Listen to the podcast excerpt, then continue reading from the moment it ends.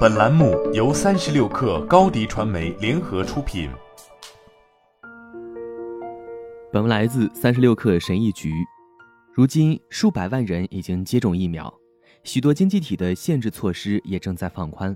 我们得以探索真实的物理世界，并真正的在线下投掷棒球，这对我们每个人都是好消息。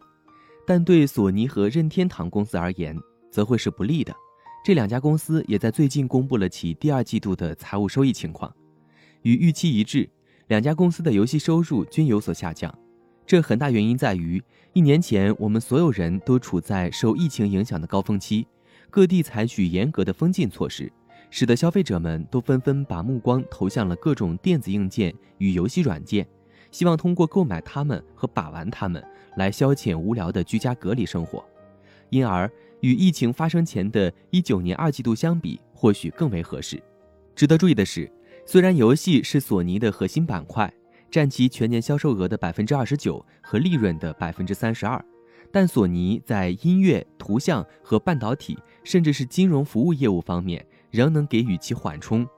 而任天堂则完全依赖于单一的游戏业务，其中也包括了对像马里奥和塞尔达这些游戏角色的相关授权业务。巧合的是。索尼赶在去年十一月份圣诞节前，彼时正值疫情颇为严重时，发布了新一代的 PlayStation 5游戏机。事实上，索尼本可以更早的在市面上推出这款游戏机，但由于芯片短缺、制造力不足等供应链端存在问题，使得这一更早的发行计划最终无法实现。除游戏机硬件外，这些公司在去年三月到十二月的病毒高峰期间，也享受到了游戏软件业务稳定增长带来的收益。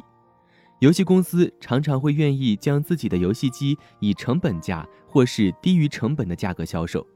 而压住消费者在未来几年会购买大量的游戏软件，因而软件才是能带来利润长期增长的真正驱动力。然而，如今疫情所带来的利好机遇却呈现出另一番景象。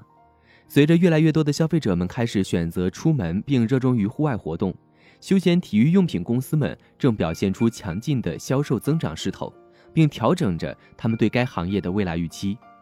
就在此前，阿迪达斯将其2021年营业收入预测上调了约百分之十。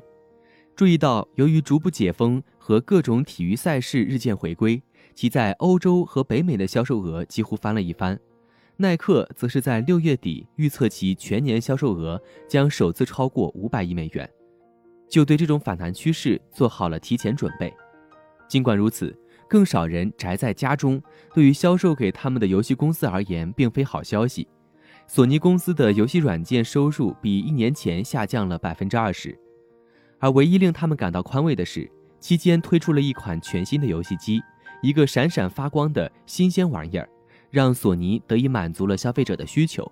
但好景不长，索尼在本季度仅售出了二百三十万台新游戏机，比传统公认的主机销售淡季三月份还低了百分之四十。然而，更令他们担忧的是，其 PlayStation Plus 订阅服务的月活跃用户持续下降，月活用户数从去年的一点一四亿下降至六月底的一点零四亿。尽管按月收费九点九九美元。或按年收费五十九点九九美元的付费会员显示有少量上升，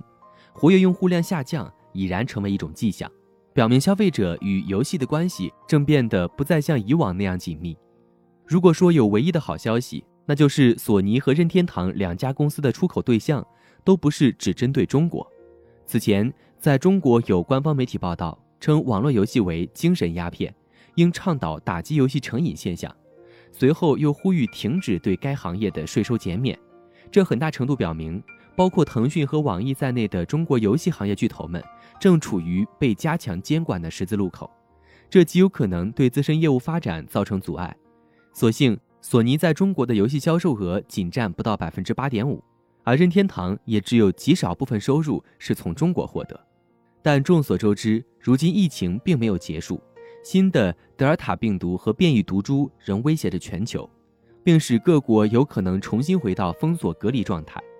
刺激着更多的室内活动需求。或许这对索尼和任天堂有利，但也势必会损害全球经济运行，迫使人们不得不勒紧裤腰带过日子。如果这种情况真的发生了，那时，游戏公司可能会发现，消费者们对电子游戏已逐渐疲乏，不愿再玩了。好了，本期节目就是这样，下期节目我们不见不散。